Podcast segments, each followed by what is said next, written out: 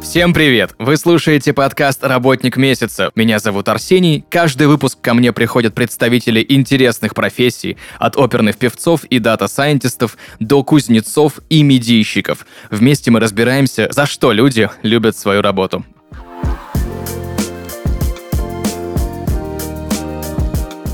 И сегодня в подкасте «Работник месяца» бренд-менеджер Арина Власова. Арина, привет! Привет-привет. Первый же у меня к тебе вопрос. Кто такой бренд-менеджер и чем он занимается? А, хотела бы я пошутить, что бренд-менеджер, конечно же, тот, кто занимается бренд-менеджментом, но ам, это немножко не так, потому что на самом деле, как показывает практика во всех компаниях, бренд-менеджер это человек, который занимается абсолютно разными вещами в разных компаниях. Мгм. Это, ну, действительно функционал может очень сильно отличаться, чего не скажешь, например, о других профессиях. А, что ж, поясню. Мгм. На самом деле, как правило, бренд-менеджер занимается тем, что выстраивает правильное восприятие аудитории Мгм. а, того бренда, который он продвигает. То есть увеличивает его ценность в глазах нашей целевой аудитории и как-то делает то, чтобы бренд выделялся на фоне остальных. Мгм. То есть это такой один из, э, одно из направлений маркетинга. И достаточно большое, и которое очень сильно с ним пересекается. Мгм. В основном э, в компаниях используется бренд-маркетинг, Мгм. то есть э, как бы полноценно уже называют его так, и то, что является, по сути, как раз-таки, ну, я говорю, одним из направлений маркетинга. Мгм.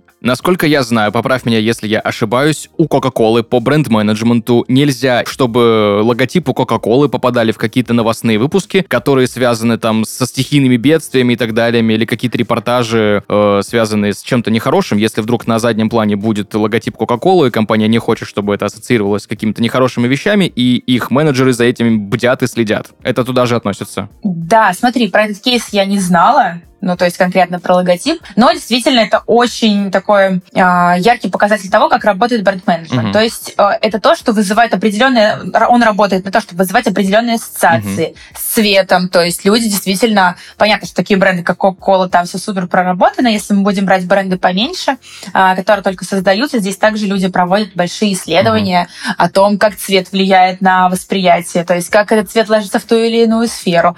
Бренд-менеджмент очень сильно связан с э, подсознанием, Мгм. и это действительно интересно. И вот как раз те ассоциации, про которые ты сказал, да, я думаю, что вполне себе для Coca-Cola это подходит, ну, это подходит, и это полная правда, потому что, ну, то есть, чем у нас ассоциируется Coca-Cola, да, с хорошим настроением, мы видим рекламные кампании, это какие-то классные мероприятия, то есть фут- ну, чемпионат мира по футболу, какие-то концерты и, конечно же, новогодние грузовички. Праздник нам приходит и дарит нам хорошее настроение. Это из серии, что Феррари не может быть розовой, да? Есть тоже такой кейс, когда они запрещают перекрашивать свои машины в розовый цвет, например. Да, да, это про то же. Мгм. Хотя я бы покрасила.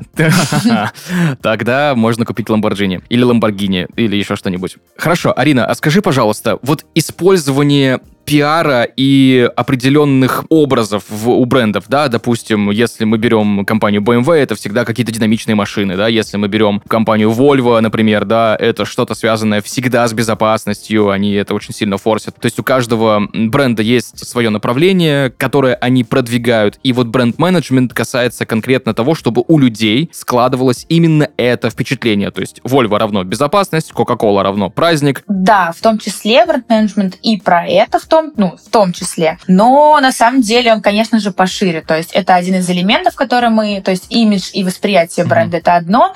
А, также в бренд-менеджменте есть очень много метрик, которые на самом деле тяжело измерить, потому что там продажи буквально так не посчитаешь. Мгм. Но на самом деле очень много направлений, то есть измерение здоровья бренда, узнаваемость бренда. То есть, возможно, у тебя нету каких-то ассоциаций с чем-либо. То есть, ну, возьмем, к примеру, Бургер Кинг, наверное, да, или еще что-то. То есть, кроме кринжовой рекламы, например, у меня, у меня нет никаких ассоциаций, но при этом а, это узнаваемый Мгм. бренд, и также во всех рекламах, э, то есть есть какие-то слоганы и, короче, очень, очень много элементов э, в бренд-маркетинге, которые на это влияют. Мгм. Имидж и ассоциации — это, вот так скажем, одна из них, да. Скажи, пожалуйста, а рекламные противостояния, тот же Бургер Кинг против Макдональдс, э, э, автопроизводители все против всех, э, Кока-Кола против Пепси-Колы, это все-таки больше про маркетинг или бренд-менеджмент тоже здесь учитывается и довольно в большом процентном соотношении? Знаешь, это интересные кейсы в том плане, что мне всегда было интересно, когда я узнавала, то есть как это сработало, говорят, как там, как измеряли продажи в этом всем. На самом деле, я думаю, что действительно это больше про бренд-менеджмент. Вот. И здесь гораздо проще было бы измерить, например, например, лояльность к бренду э, по каким-то опросам продажи, не знаю. То есть вообще мне тяжело, я человек из digital, мне тяжело мерить это в офлайн продажи. До сих пор не понимаю, как люди с точностью это делают, в зависимости от какой-то там рекламной кампании. Вот, я думаю, что здесь э, и про то, и про то на самом деле. Потому что утверждают все эти истории, что продажи очень сильно выросли, да, там после какой-то громкой рекламы, как там, я не знаю, Рональд Макдональд пришел в Бургер Кинг, или Бургер Кинг там показывал сдутого Рональда Макдональда, mm-hmm. то сильно ну, продажи вырастают. Ну, конечно же, это, да, маркетинг в том числе, но я напомню, уточню, важно, что бренд-менеджмент тоже работает на это, то есть все, все в нашей компании работает, конечно же, на прибыль, и несмотря на то, что простроение бренда где-то наверху находится, все равно это как раз-таки то, что зачем мы все это делаем, какие-то вызываем ассоциации, прививаем любовь к бренду, чтобы человек, несмотря ни на что, шел к нам, да, то есть э, даже если наш продукт не такой удобный, не такой классный, как другой, но вот у него есть какая-то душ, духовная, да, предрасположенность к нему, он шел к нам, и это тоже, конечно же, влияет все на прибыль. Вот поэтому эти истории и про то, и про то, я думаю. Есть же огромное количество инструментов, ты не сможешь посчитать, повлияло ли это на продажи, да, то есть и ситуативный маркетинг, и какие-то, возможно, ивенты. Это больше про именно утверждение бренда, да, чем про какие-то продажи. Я приведу просто пример. Mm-hmm. Вспоминаем Олимпиаду 2014 года, когда было открытие, должно было 5 колец раскрыться, одно попыталось, и у него ничего не получилось, как мы помним. И через полтора часа в Твиттере появляется реклама ситуативная Audi, где 4 кольца, одно пятое не раскрыто, раскрывшаяся надпись, когда четырех колец достаточно Audi. Пожалуйста, вот покупайте. Это тоже можно использовать в бренд-менеджменте. И даже нужно. Да, конечно. И вот то, что не везет на продажи, это да, но э, поэтому важно здесь уже немножко коснусь, да, диджитал-маркетинга и таких инструментов, которые больше вот именно в процессе работы, поэтому я за agile. Я считаю, что вообще каждый должен ставить себе определенный какой-то KPI. Понятно, что ивент ты не померишь э, итоговую прибыль там в компании, вот, но поэтому стоит ставить определенный KPI KPI там, на тот, который впоследствии может к этому привести, хороший, измеримый, понятный, чтобы хорошо свой результат оценить mm-hmm. и понять, как вообще дальше работать и, ну, стоит ли что-то такое повторять, делать дальше. Например, у Audi наверняка я бы поставила, ну, конечно, это было ситуативки, они в целом делаются без KPI, главное быстренько попасть туда, залететь, как, например, Aviasales, mm-hmm. они в этом просто гении, и я их обожаю. Вот, но здесь бы я поставила KPI, конечно же, например, на охваты и на шеры, то есть на какую-то вирусность mm-hmm. того, сколько потом людей поделились этим, упоминания в каких-то там сетях, э, да, упоминания в новостях, в СМИ об э, этом, mm-hmm. чтобы измерить, понятно, что мы не знаем, как вырастут продажи Audi, да, но чтобы мы могли э, понять, как вообще эта компания, как этот инцидент сработал на общественность. Скажи, пожалуйста, а где учат на бренд-менеджера и как долго нужно учиться? Так как бренд-менеджмент является одной из, так, из отраслей большого маркетинга, э, какой-то прям полноценной программы в университетах у нас нету. И, наверное, это правильно, потому что у нас программа обычно 4-5 лет, и что преподавать бренд-менеджмент 4 года, ну, я, честно говоря, не знаю. Вот, то есть уверена, что на каких-то факультетах, э, кафедрах, я уже не помню, как это все называется, э, конечно, есть такая дисциплина, как бренд-менеджмент. Если, хотя вот я училась на рекламных связи с общественностью, ответственности у нас не было. Это плохо. Вот. А так, конечно, я думаю, что можно в любых скиллбоксах, нетологиях и в любом этих проекте, наверное, есть такой курс. Вот. Я думаю, что за год этому можно научиться, то есть понять какие-то основы без воды. Э, и также главная практика. Ну, то есть э, здесь важно изучать, вот очень важно изучать даже не сколько теорию, сколько какие-то мировые кейсы из истории, вот которые, например, ты сегодня mm-hmm. также а, привел. Сколько у тебя времени заняло а, обучение бренд-менеджменту от стадии «что это, о боже, я ничего не понимаю» до стадии «вот теперь я все знаю»? Слушай, я до сих пор не нахожусь в стадии «я все знаю», потому что, а, э, постоянно мир меняется, и мы все, даже если мы выучили что-то, все, что mm-hmm. есть на данный момент, завтра все изменится, и нужно также это учить дальше, учиться. Это причем касается всех сфер нашей жизни. Вот. Ну и также это маркетинг-сфера, которая меняется постоянно, и постоянно что-то добавляется, что-то нужно учить, и добавляются какие-то кейсы и актуальность. То есть актуальность как чего-то очень быстро отпадает. Вот. Э, я училась, ну, то есть на, вообще на менеджменте, все там, ну, все направления, даже бухучет проходила. Э, но хотя я знала, что хочу в маркетинг, и уже потом в магистратуре как раз пошла больше в маркетинг. Не могу сказать честно, что магистратура мне что-то дала, ну, так скажем, вообще ничего. И уже просто так получилось, что я попала... Моя первая работа была младший бренд-менеджер, и где я уже на практике действительно училась э, сама на своих ошибках. Э, их было много, и это хорошо, потому что, ну, так учиться было лучше, я знаю какие-то то, что я делать больше не буду, например. Вот, то есть, э, и в целом, если начинать с этого момента, как я вот пришла к младшему бренд-менеджеру, э, прошло, получается, около пяти лет. Супер. Я вот сейчас на той стадии, где я до сих пор ничего, конечно же, не знаю, потому что продолжаю, продолжаю этому учиться и думаю, что так будет до конца жизни. Ну, я считаю, что это, по крайней мере, очень правильный кейс постоянно динамично обучаться, потому что мы живем в таком мире, который меняется каждые три секунды, я не знаю. И диджитализация, и цифровая трансформация, и все что угодно. Ты, э, Арина, сказала, что маркетинг постоянно динамично меняется. Как изменился маркетинг за последнее время? Из серии возьмем условно там 5-10 лет назад, что было, и что сейчас, что вообще происходит? Ой, 5, ну, как бы 5-10 лет назад это как бы понятно, что э, было больше оффлайн рекламы, то есть очень было меньше там конкуренции, ну, ну и все вещи, которые на самом деле, скорее всего, человек, который дойдет до этого подкаста, он на самом деле знает. То есть это видно невооруженным взглядом. А если же мы будем брать, я бы, наверное, взяла какую-то меньшую, меньший от- отрезок Мгм. времени, да? Давай два года. Да, давай. Понятно, что сейчас у нас э, весь маркетинг, он уходит в digital, то есть все бюджеты там, и действительно это самый, ну, как бы, диджитал-маркетинг это то, что наиболее гибкое, наиболее удобное, то, где люди могут э, наиболее спокойно как-то регулировать свои бюджеты, э, анализировать э, вообще все рекламные кампании. А, Что касается вот в целом, э, наверное, тен- тенденций очень много внутри даже диджитала. Что мне нравится за последний год, это какая-то большая персонализированность и больше, в кавычках скажу, настоящность. Такого слова нет, я знаю. А, Но чем мне нравится маркетинг, почему я его люблю? Тут очень интересно, что это как бы отражение, в принципе, это как бы это очень сильно про психологию, и это отражение а, поведения Мгм. людей. И тут как бы такая палка о двух концах, как, знаешь, непонятно, что появилось раньше, курица или, или яйцо. И вот тут также непонятно. В принципе, маркетолог может вселить э, в голову людям любую тенденцию, любую идею, как так же, как и продуктовый маркетолог, и продукт, и прочие э, ребята из нашей сферы. Вот. Но непонятно, что идет сначала. Это то есть люди как-то меняют свое поведение, маркетолог подстраивается, при этом также задает какую-то еще тенденцию, и люди подстраиваются под нее.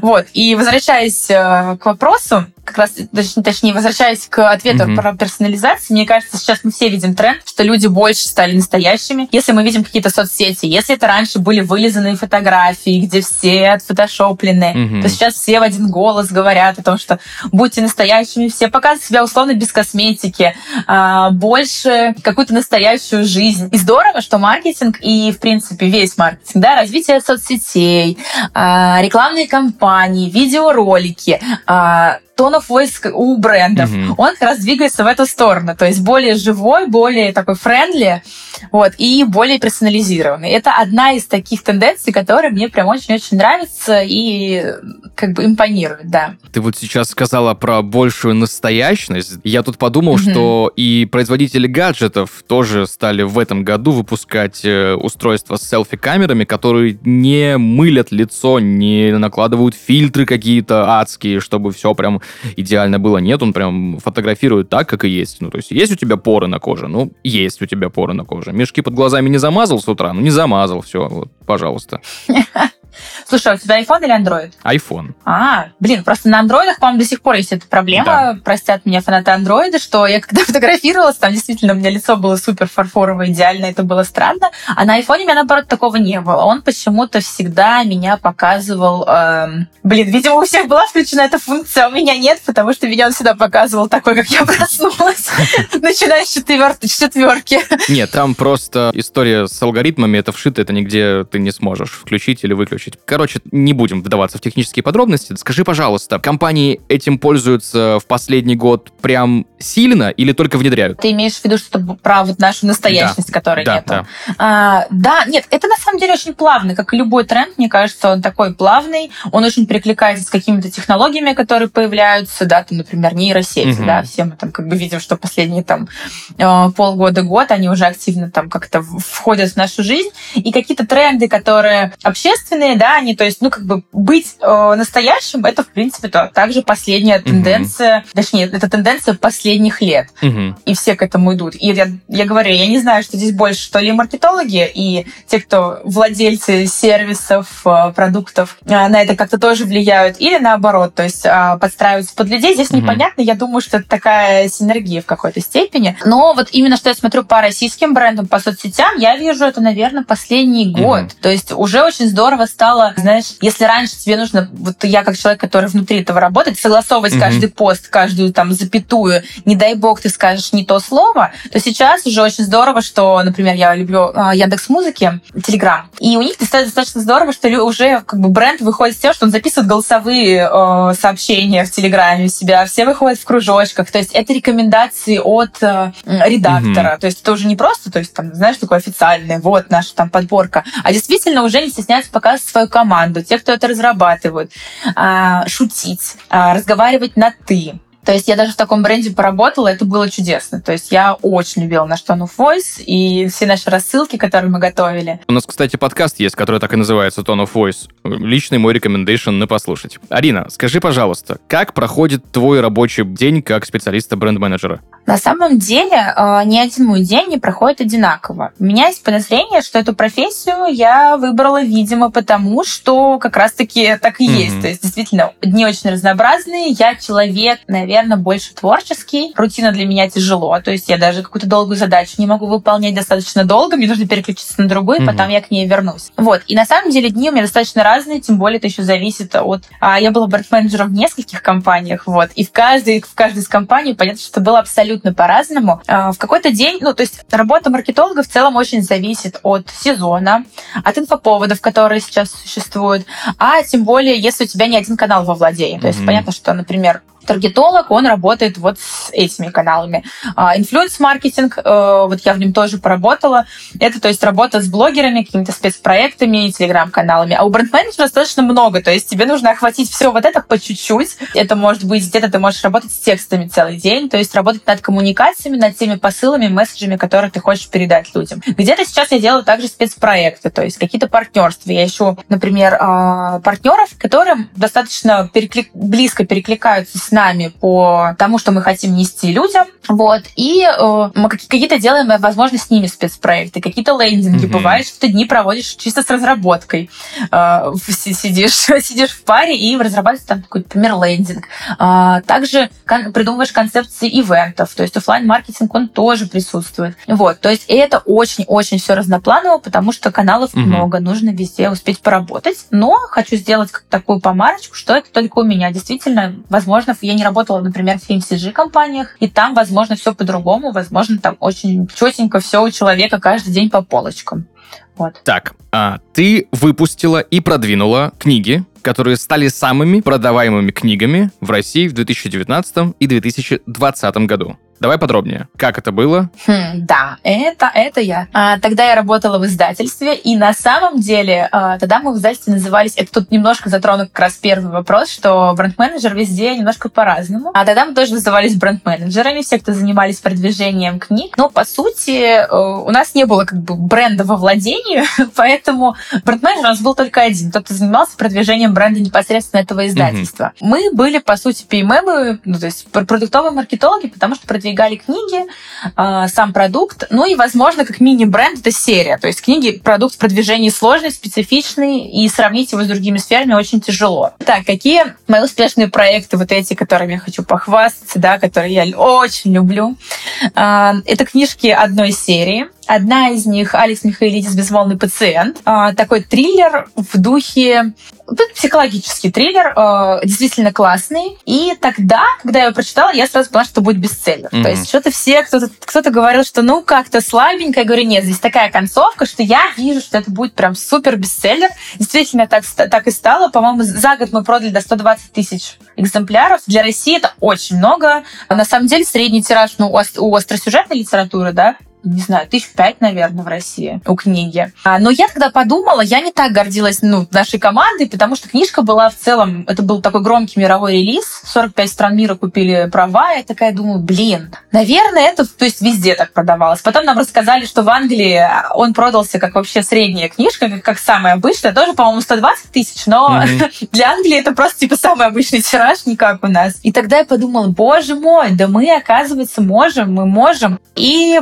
а, в этой же серии в следующем году вышла книжка абсолютно про другое, но тут, наверное, как раз-таки очень удачный кейс брендинга. А, психология в тренде. Психология в тренде, мы все это знаем, везде, в литературе тоже. И когда ты выпускаешь книжки про ФБР, которые уже устаревает, ну, есть некоторые проблемки, да? Ну, как бы...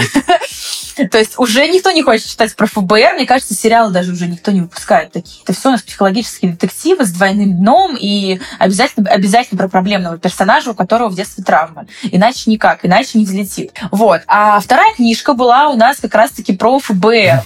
И то есть было странно, никто на нее не ставил, но вот у нас команда тогда подумала и сделали упор на то, что там была девушка-профайлер, mm-hmm которая как раз-таки считывает преступника. Это не просто расследование, она ищет э, травмы как раз-таки, которые есть у маньяка, почему он это делает, кто его в детстве обидел. Э, поставили, сыграли на этом, забрендировали э, книжку э, как первую, которая вот Алекс Михаилидис «Безмолвный пациент», которая уже выстрелила. Хотя книжки, по сути, целевая аудитория mm-hmm. одна, но ты никогда не скажешь, что это одинаковые книжки mm-hmm. по посылу. Вообще, наверное, нельзя рассказывать это все, что я рассказываю, но на самом деле история интересна, книжки все равно уже хорошо продаются, авторы уже прям очень хорошо себя чувствуют на нашем рынке. И действительно, это был Майк Амер, и он э, сейчас входит в топ-10 самых продаваемых авторов у нас в художественной литературе. Круто. Да, уже вышло 6 книг, и, по-моему, каждый его тираж начинается теперь с 30 тысяч. А, люди ее рассчитали, мне, на, ну, как бы, мне тогда не так сильно она понравилась, потому что я любитель как раз книг с двойным дном, и вот что-то такое психологическое. Я не так в нее верила, но нам удалось действительно сделать из него суперзвезду, которую везде ждут, при том, что автор израильский, и у нас обычно любят, то есть и байеры, и все любят брать там американские, английские книжки, потому что там еще и на Амазоне все супер четко, уже все понятно. А, никто бы не подумал, что можно израильского автора продвинуть так хорошо, а мы смогли. И вот я думаю, что здесь как раз э, одним из факторов успеха послужил правильный брендинг, а уже потом, ну, то, как мы продвигали в каких своих каналах, но вот это я точно рассказывать не буду, потому что это секрет издательства. Ты сказала про книжки детективные с двойным дном. Цикл «Миллениум» Стига Ларсона. Девушка, которая играла с огнем, которая взрывала воздушные замки. Да, это у нас выпускали, кстати. «Миллениум», да. Как тебе? А, кстати, я не читала, я только смотрела фильм. Угу. Когда я пришла в издательство, то есть мы как, там как раз э, выходил фильм, который был в 2018 году. Вот. И это была такая одна из... Вот тогда у меня еще не было книжек, которые прям классно продавались. Я, я вообще не думала, что мои книги будут рядом с Дэном Брауном и Стивеном Кингом стоять. Кстати, наши книжки их обогнали, вот те, про которые я рассказывала, в рейтинге самой крупной книжной сети России. И пока что они там выше, выше них и стоят. Я себе уже записал, буду вот. читать. Да, давай, обязательно, обязательно. Пиши, скину, может быть, мы пришлем подарки студии заодно. Угу. И тогда я помню, что я пришла, и Стиг Ларсен это было единственное, что я помню, что прям очень хорошо продавалось. Вот. Но я его не читала. Я, на самом деле, занималась остросюжеткой три с половиной года, но я не фанат остросюжетки. Только такие детективы с двойным дном, это да. А так я читаю другое. Но продвигать его было а, интереснее, чем все остальное, потому что это для этого такой благодатный жанр, где можно прям с креативом очень хорошо разойтись. Арина, а скажи, пожалуйста, почему в маркетинге, я не знаю, возможно, это было всегда, но что-то в последнее время я стала все чаще и чаще это замечать. Почему в маркетинге так много кринжа? Вопрос о том, а, где сейчас мало кринжа. Он, его вокруг сейчас действительно все больше ну, и больше. Права, да. А как я уже сказала, да, как я уже сказала выше, а, маркетологи не просто же отображают, mm что, ну, не просто же из головы мы берем, сейчас я буду продвигать, и вот, то есть, не знаю, изобрету-ка я десятиколесный велосипед, и буду я его продвигать. Даже если ты выстроишь хорошо рекламную кампанию и, как мы говорим про бренд, а, заставишь людей думать, что им это нужно, скорее всего, все равно, ну, это не будет иметь успех, успех, потому что все равно, прежде чем делать какой-то э, продукт, нужно обязательно провести маркетинговое исследование, брендинговое в том числе, угу. и уже от этого отталкиваться, что нужно людям. Ты узнаешь, что нужно людям, делаешь продукт и снова возвращаешься к тому, что нужно людям, и уже тогда всаживаешь в голову какие-то вот эти вот фишечки угу. свои. Так вот, это возвращаемся к тому, что общество и маркетинг непосредственно связаны и всаживают друг друга какие-то идеи. Соответственно, видимо, кринжа вокруг стало очень много, если такое происходит. Но шутки шутками, но тут момент такой, а, что ты имеешь в виду под кринжом? То есть, если это какие-то рекламные кампании, типа какого-нибудь Бургер Кинга громкие, конечно, они были всегда, но это как бы правда. То есть, э, просто раньше общество, может быть, было более консервативным. Вот.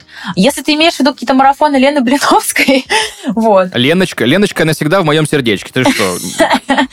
Вот. Да, ну, кстати, вопрос в том, почему развивается инфо-цыганство так э, вообще яро сейчас, да, и там курсы Аяза, и, да простит меня Аяз, и кто-то, ты, кто его любит. Но это тоже, наверное, также потребность общества в том, что очень много всего вокруг, никто не знает, за что ухватиться, и вот ищут какие-то, может быть, легкие пути, да, или, может быть, нужен какой-то пинок, потому что мы там менее какие-то продуктивные стали, хотя я сомневаюсь, вот. Но люди часто сейчас ищут пилюлю, и вокруг слишком много всего, и как раз люди делают свои вот эти продукты вот под это, соответственно, они получаются кринжовые. Но это факт, да.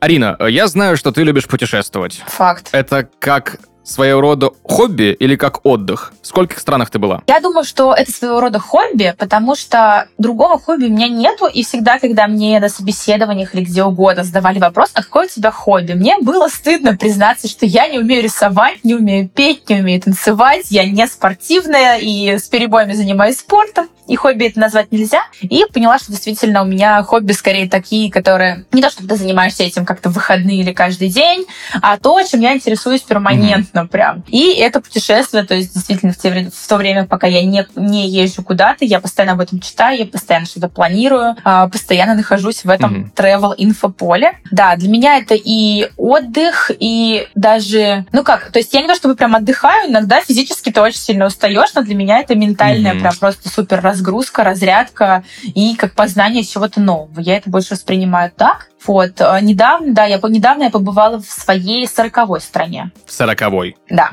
Ничего себе, мое почтение. Мое почтение прям.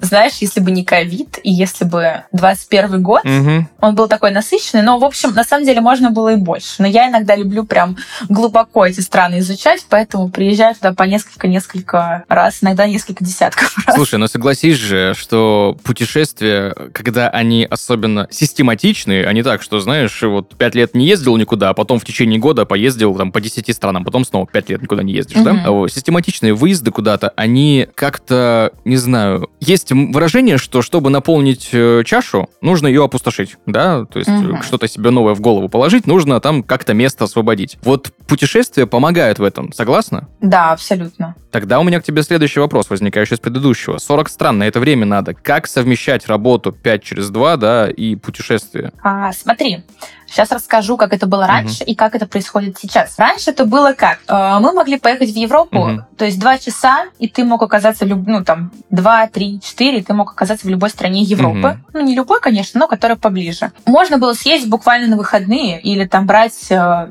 один день отпуска, пятница, суббота, воскресенье, можно съездить э, в, Ригу, ну, там, посмотреть Латвию, посмотреть Эстонию, посмотреть Литву, да, да, даже Финляндию на самом деле. Вот, то есть, ну, по одной стране, так, ну, условно, на выходные, плюс захватом одного дня. У человека 28 календарных дней по трудовому кодексу. И все мои отпуска, они делились вот так как раз на какие-то короткие слоты, mm-hmm. и всегда можно было так полететь, на длинные даже тогда, когда это было, я, наверное, не зарабатывала столько, что я могла прям позволить себе постоянно куда-то далеко очень летать, mm-hmm. потому что перелеты стоили дорого. Вот. А, и тогда я посещала страны вот так, были какие-то страны, которые недалеко mm-hmm. от нас, и куда лететь было ну, по времени меньше. Сейчас мы понимаем, что чтобы добраться до Европы, нам нужно потратить, ну, наверное, сутки. Я вот добиралась летом действительно на автобусе, на поезде и на самолете до нужно до пункта назначения. Здесь уже так не получится. Mm-hmm. Но сейчас у нас есть новые возможности, которые открылись после ковида. Это удаленная работа. Мне кажется, любая компания, которая даже не на удаленке, которая, ну, понятно, что не все компании на нее перешли, не все ее приветствуют, но мне кажется, сейчас практически в любой компании есть такое, что можно сюда взять себе один-два дня удаленно, ну, раз в месяц уж Мгм. точно. Собственно, что я и делаю. У меня как бы с этим, слава богу, хорошо. Я когда искала работу, я искала такую, чтобы там можно было так работать. И э, очень замечательно, могу вам сказать, работать э, на пляже. То есть ты приезжаешь, возможно, ну, какие-то какие дела ты делаешь вечером, изучение страны. Можно всегда взять day off, например, на целый день, есть выходные. Вот. А посидеть с ноутбуком у бассейна на пляже тоже очень неплохо. И я вот теперь поступаю вот так вот, да. Очень-очень полезный лайфхак. Спасибо тебе большое. Так, признавайся, топ-5 стран, в которых понравилось больше всего. Ага. Ну, первая, которая одна из топ-1, это Исландия, в которой я была относительно недавно. Это была страна мечты, и как бы казалось, что я уже ехала с супер завышенными ожиданиями, потому что страна мечты, но это не просто так, да, туда попасть, э, в этот э, условный топ. Но она смогла все равно их превзойти, потому что это что-то вообще невероятное. А, Это Исландия, это Испания, потому что мне очень близок их темп Мгм. жизни. Она, несмотря на то, что там у них э, сиеста, все равно достаточно быстрые э, движовые М. люди. Поэтому, то есть по сравнению со многими другими странами Европы, вот это Испания, это, конечно же, Италия, потому что я очень люблю итальянскую кухню, их архитектуру и то, какая это разноплановая страна, боже мой, мама мия. Да, да. Это Индонезия, я очень люблю остров Бали и надеюсь, надеюсь, в ближайшее время тоже пережить там как-то холодную зиму. Это у меня топ-4 получилось, да, и, наверное, топ-5, э, пятое будет Россия, потому что у нас очень-очень много красивых мест, которые настолько разные, Мгм. ну, то есть, я могу сказать честно, такой разноплановости ни в одной стране нету. То есть, даже если взять один Кавказ наш, э, горы, например, в Дагестане и горы в Карачаево-Черкесии, казалось бы, тоже недалеко друг от друга относительно всей России. Нет, это абсолютно разные горы. А, Также у нас есть и моря, и озера, и Камчатка, и Сахалин. Боже мой, чего только Ну нету. да. Вот, поэтому, да, Россию я тоже сюда отнесу, в, в этот рейтинг. Так там еще в Кабардино-Балкарию заезжаешь, там вообще другие горы абсолютно. Да, Там да, да, Все, там еще- все кардинально отличается. Эльбрус. Да-да-да. Скажи, пожалуйста, ты в Исландии была на маяке? У меня все не закрытая, не реализованная, не закрытая история съездить э, в Исландию на маяк. Недельки так на две. Слушай, там нету, по-моему, таких прям маяков, которые даже в какие-то громкие достопримечательности входят. Мы не были. Как отель. То есть... То есть ты приезжаешь там и живешь на маяке. А, нет, это, скорее всего, эта история такая достаточно дорогостоящая, а мы жили реально в хостелах, э, снимали какие-то домики на компанию. Домики, кстати, были очень уютные. Мне даже удалось пожить э, в капсуле. Это такая Мгм. капсула, э, как в пятом элементе. Мгм. То есть ты действительно как в каком-то космическом корабле находишься. Вот. Мы постоянно там перемещались, на маяке не жили. Я вообще на маяке, честно говоря, ни разу не была. Очень хочу на Сахалине посмотреть. Маяк Анива называется, что ли, да. Вот можно погуглить слушателям, кто слушает, посмотрите, боже, это какое-то захватывающее зрелище. Там вокруг эти чайки прям колесят, наворачивают круги. Вообще магия. Мгм. Скажи, пожалуйста, как тебе Рейкьявик? Казалось бы, ну, город очень маленький по населению, но, с другой стороны, столица. А, слушай, в Исландии всего, по-моему, 350 тысяч человек Мгм. живет. Поэтому там, в принципе, то есть там деревня может из двух домов состоять. То есть водопадик и домик стоит где-то вообще посередине полей, стоит просто дом. Рейкьявик мне не очень понравился. Скажем так, я прилетела, мы, по- мы сделали круг по всему острову, то есть я видела все очень красивое в Исландии, а потом мы приехали в Рейкьявик. Понятно, что планка как бы в принципе уже очень высокая, а, да и Рейкьявик не то чтобы прям очень красивый город, он колоритный, то есть кто не был в каких-то рыбацких таких городочках, это интересно посмотреть, но он весь выглядит как порт. Очень, ма- очень, очень маленький центр, но такой уютный. Но если кто-то едет в Рейкьявик, я не знаю, три часа максимум. То есть делать там ну, практически нечего. Но очень интересная церковь, кирхи у них, а у них э, протестанство, и достаточно в таком стиле сделаны церкви, как будто это здание из будущего. То есть не как бы для церкви это вообще очень странно, потому что они достаточно классического вида всегда. Вот. И знаешь, за рубежом иногда очень интересно смотреть, как построены аудиовизуальные коммуникации, да, особенно визуальные коммуникации, Мгм. то есть шрифты, какие-то вывески, знаки, все же сильно кардинально отличается. Особенно, когда ты в Азию приезжаешь, там вообще, там ты смотришь такой, о, божечки, что происходит, да? Скажи, пожалуйста, по твоему опыту, по твоей насмотренности, по тому количеству стран, где ты была, есть ли какие-то отличия в брендинге у нас в России и за рубежом, и какие? Так, тут нужно подумать. На самом деле, когда я была, я уже как-то перестала сильно обращать внимание на офлайн маркетинг, mm-hmm. так как сама в нем не работаю. Ну, понятно, что в Азии это свой стиль, который очень сложно считывать нам, но ты его считаешь всегда, когда увидишь. Mm-hmm. То есть э, там вообще что-то какая-то своя история. А, касательно того, что за рубежом, ну, наверное, что я могу сказать, веб-дизайн в России и вообще в Европе самый удачный, потому что и то, что я вижу, не знаю, на американских сайтах, не знаю, вообще, как Amazon, Amazon eBay, например, что-то как для меня это вообще супер сложно, и я не удивляюсь, почему наших специалистов так хорошо там берут, потому что у нас реально очень крутые веб-дизайнеры. Не знаю, почему вот там сейчас как-то вроде бы мы, наоборот, на Запад опираемся, ну, берем технологии, тенденции оттуда, как-то там с этим на мой, на мой вкус как-то там мне нравится меньше. Что стоит отметить, ну, по сходству с брендингом за рубежом, у нас мы очень много, ну, как я уже сказала, мы очень много берем оттуда. И, наверное, ну, в основном, если мы берем там какие-то, да, прогрессивные страны, сейчас э, компании, вот там, где я работаю, в, то есть маркетинг и брендинг не так уж сильно отличаются от Европы. Mm-hmm. То есть мы достаточно быстро схватываем, достаточно быстро перенимаем, в чем-то даже опережаем. И э, компании, которые вот были, наверное, какие-то диджитал компании или компании, которые стартапы, которые были построены недавно, в целом, мне кажется, они такие же по ментальности, как, ну, как западные компании. Mm-hmm. Это касается и маркетинга, и брендинга, да, и, наверное, отношения к сотрудникам внутри, э, корп-культуре, как это вообще все внутри строится. Э, я работала в, в, и в других компаниях в том числе. Там, конечно, сильно мы э, отстаем. И тут как раз можно сказать, что даже не только от брендинга за рубежом, а от брендинга в других российских mm-hmm. компаниях. Не все компании успевают э, за какими-то тенденциями, не все успевают за тенденциями каких-то маркетинговых активностей, инструментов. Так что тут вот такая граница размытая и не очень mm-hmm. национализированная, так скажем. Тут скорее легче по сферам посмотреть, да. Mm-hmm. На закуску, что бы ты посоветовала начинающему бренд-менеджеру? Будет очень банальный совет, скажу честно, но как показывает практика, очень многие об этом забывают. Проводите исследования, неважно где, неважно сколько у вас бюджета, ресурсов, хоть какие-нибудь проводите.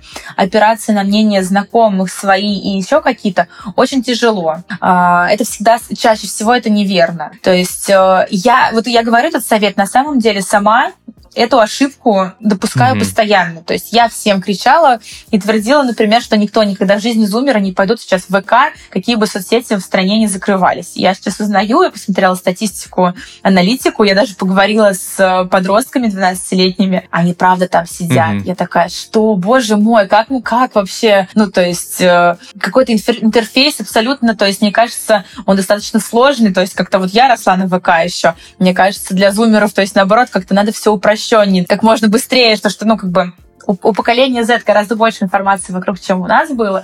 И, соответственно, а, чтобы захватить их внимание, нужно еще меньше mm-hmm. времени, то есть буквально 10 секунд, и, и иначе ваш продукт может быть неинтересен. А там, я, я сама зашла, там сейчас так сложно, вот, и поэтому для меня это было удивлением. Я, я была супер уверена в том, что они туда не вернутся, поэтому это как раз о том, что нужно проводить исследования, смотреть не только со своего ракурса. Брендинг про то, что он как раз любой маркетинг, любой бренд-менеджмент — это про аудиторию. Аудитория не всегда сходится с вами, и аудитория далеко не всегда выбирает что-то хорошее. То есть, ну, как бы можно, не знаю, можно, можно даже не вырезать, но, например, э, все, все критикуют книги Дарьи Донцовой, но все мы знаем, что она до сих пор продается хорошо. Почему? Вот, то есть, например, я бы сама не стала читать, но я, например, работая с этим, буду понимать, что где-то эта аудитория mm-hmm. есть. Надо ее найти, надо ее понимать и никогда не судить по себе. Супер. Спасибо большое, Арина, что рассказала так вроде бы просто и легко, но с какими-то такими подробностями неочевидными. Как ты сказала, что вот советы иногда бывают банальными, но о этих вещах мы же в суете дней и просто с загрузом информации даже иногда и не задумываемся. Это очень круто, когда можно как-то это вычленить. Спасибо тебе большое. Да, спасибо тебе тоже большое за то, что за эту возможность принять участие в подкасте, рассказать. Мне было интересно. И вопросы тоже были очень интересные. Спасибо большое. Сегодня в подкасте «Работник месяца» Арина Власова, бренд-менеджер. Еще раз тебе огромное спасибо. Спасибо, спасибо. Пока-пока. Пока. Друзья, услышимся в следующих выпусках.